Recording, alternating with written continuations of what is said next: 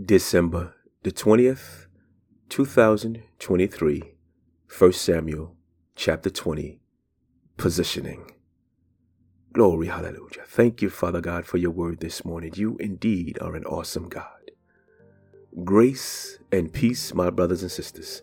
My name is RJ, and I welcome you to another episode of God is Faithful and Just, with all things being relational. Father God, we thank you this morning. Thank you for another day that you've awakened us, given us the opportunity to lay before you, to bask in your presence, to receive this day our daily bread. We honor you, Father God. We exalt your holy name, knowing that beside you there is no other. You indeed, hallelujah, you indeed are God. And we love you this day and forevermore. In Jesus' precious name. And family, I thank you. Thank you for this opportunity you allowed me to be in position with you as you hear this day from the Lord our God. Yesterday, our daily bread was the guiding hand of God. Today is a continuation of God's sovereignty called positioning. Holy Spirit, have your way. 1 Samuel chapter 20, positioning. Then David fled, from Naioth in Ramah and came and said before Jonathan, What have I done? What is my guilt? And what is my sin before your father that he seeks my life? And he said to him, Far from it, you shall not die. Behold, my father does nothing, either great or small, without disclosing it to me. And why should my father hide this from me? It is not so. But David vowed again, saying, Your father knows well that I have found favor in your eyes, and he thinks, Do not let Jonathan know this, lest he be grieved. But truly, as the Lord lives, and as your soul lives, there is but a step between me and death. Then Jonathan said to David, Whatever you say, I will do for you. David said to Jonathan, Behold, Tomorrow is the new moon, and I should not fail to sit at table with the king. But let me go, that I may hide myself in the field till the third day at evening. If your father misses me at all, then say, David earnestly asked leave of me to run to Bethlehem, his city, for there is a yearly sacrifice there for all the clan. If he says, Good, it will be well with your servant. But if he is angry, then know that harm is determined by him. Therefore, deal kindly with your servant, for you have brought your servant into a covenant of the Lord with you. But if there is guilt in me, kill me yourself. For why should you bring me to your father? And Jonathan said, Far be it from you. If I knew that it was determined by my father that harm should come to you, would I not tell you? Then David said to Jonathan, who will tell me if your father's answer is roughly toward me? And Jonathan said to David, Come, let us go out into the field. So they both went out into the field, and Jonathan said to David, The Lord, the God of Israel, be witness. When I have sounded out my father about this time tomorrow or the third day, behold, if he is well disposed toward David, shall I not then send and disclose it to you? But should it please my father to do you harm, the Lord do so to Jonathan, and more also, if I do not disclose it to you and send you away, that you may go in safety. May the Lord be with you, as he has been with my father. If I am still alive, show me the steadfast love of the Lord, that I may not die, and do not cut off your steadfast love from my house forever when the Lord cuts off every one of the enemies of David from the face of the earth. And Jonathan made a covenant with the house of David, saying, May the Lord take vengeance on David's enemies. And Jonathan made David swear again by his love for him, for he loved him as he loved his own soul. Then Jonathan said to him, Tomorrow is the new moon, and you will be missed because your seat will be empty. On the third day, go down quickly to the place where you hid yourself when the matter was in hand, and remain beside the stone heap. And I will shoot three arrows to the side of it, as though I shot at a mark. And behold, I will send a boy, saying, Go find the arrows. If I say to the boy, Look, the arrows are on this side of you, take them. Then you are to come. For as the Lord lives, it is safe for you, and there is no danger. But if I say to the youth, Look, the arrows are beyond you, then go, for the Lord has sent you away. And as for the matter of which you and I have spoken, behold, the Lord is between you and me forever. So David hid himself in the field, and when the new moon came, the king sat down to eat food. The king sat on his seat, as at other times, on the seat by the wall. Jonathan sat opposite, and Abner sat by Saul's side. But David's place was empty. Yet Saul did not say anything that day, for he thought, Something has happened to him. He is not clean, surely he is not clean. But on the second day, the day after the new moon, David's place was empty, and Saul said to Jonathan his son, Why has not the son of Jesse come to the meal, either yesterday or today? Jonathan answered Saul, David earnestly asked leave of me to go to Bethlehem. He said, Let me go, for our clan holds a sacrifice in the city, and my brother has commanded me to be there. So now, if I have found favor in your eyes, let me get away and see my brothers. For this reason, he has not come to the king's table. Then Saul's anger was kindled against Jonathan, and he said to him, You son of a perverse, rebellious woman, do I not know that you have chosen the son of Jesse to your own shame and to the shame of your mother's nakedness? For as long as the son of Jesse lives on the earth, neither you nor your kingdom shall be established. Therefore, send and bring him to me, for he shall surely die. Then Jonathan answered Saul his father, Why should he be put to death? What has he done?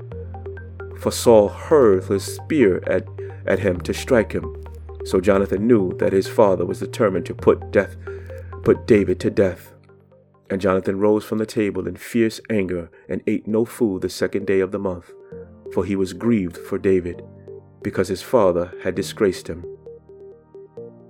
In the morning, Jonathan went out into the field to the appointment with David, and with him a little boy. And he said to his boy, Run and find the arrows that I shoot.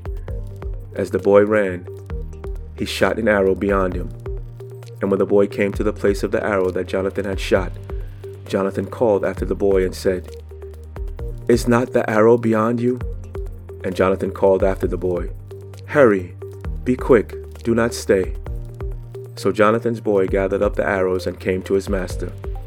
But the boy knew nothing, only Jonathan and David knew the matter. And Jonathan gave his weapons to his boy and said to him, Go and carry them to the city. And as soon as the boy had gone, David rose from beside the stone heap and fell on his face to the ground and bowed three times. And they kissed one another and wept with one another, David weeping the most. Then Jonathan said to David, Go in peace, because we have sworn both of us in the name of the Lord, saying, The Lord shall be between me and you and between my offspring and your offspring forever. And he rose and departed, and Jonathan went into the city. Thank you, Father God. Thank you for your word this morning. Positioning.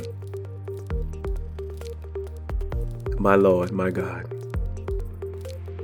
Wow, dear Father God, we thank you that that you are faithful and just. We are grateful for the way in which you guide our lives and orchestrate circumstances and situations to align with your foreknowledge and with your sovereignty. We acknowledge that yesterday when, when we were speaking of your guiding hand, as well as today as we are speaking on positioning, you have been at work in our lives. Howbeit at times it may be subtle or indirect to our natural eye, it is clearly visible to our spiritual eye. As we reflect on the story of Jonathan and David, we see how they formed an alliance of agreements and covenants to assure the safety of David's life and the continuation of Jonathan's lineage. This activity, Father God, we believe is for a divine purpose, and we trust that you are working in our lives in a similar way. As your children, we are assured that every moment of our lives can be used for your glory. We know that you do not waste a minute, nor do you waste any circumstance. We believe that every activity in our lives can be beneficial that you have created us in Christ Jesus unto good works that you have before ordained that we should walk in them. Therefore, Father God, we surrender all to you, that you may receive the honor, the praise, and the glory. In the mighty and majestic name of your Son Jesus, we are grateful for your constant guidance and direction in our lives. And we trust that you will continue to lead us in the way that we should go. We love you, Father God. We thank you for your love and your grace.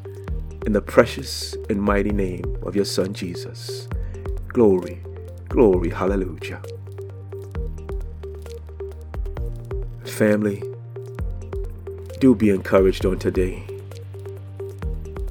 Allow the Word of God to come alive in your spirit, in your soul, because indeed, these words are life. The Word of God is a living organism.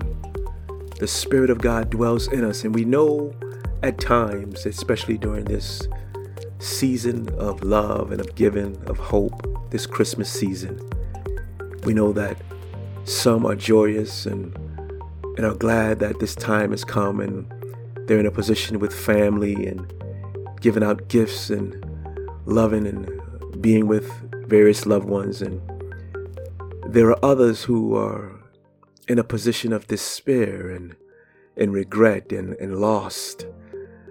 And maybe some that are that are homeless or, or are without loved ones. And be mindful of this family. Be mindful that we are the light, we are the salt, we are the hope of this world. And even though we may be going through our own circumstances, our own ups, our own downs, be sensitive to the Holy Spirit. Even myself who are working at this time and, and is off from school wanting to be with my brothers even my brother as i uh, text him on yesterday concerning our uh, men's group.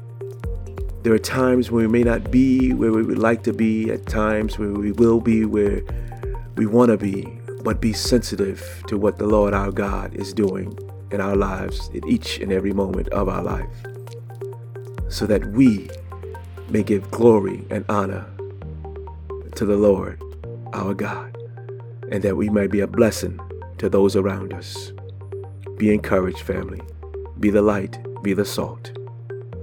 And those of you, my friends, who do not clearly understand these words, but are soon to understand and be family, we know that you do not understand it's because of sin.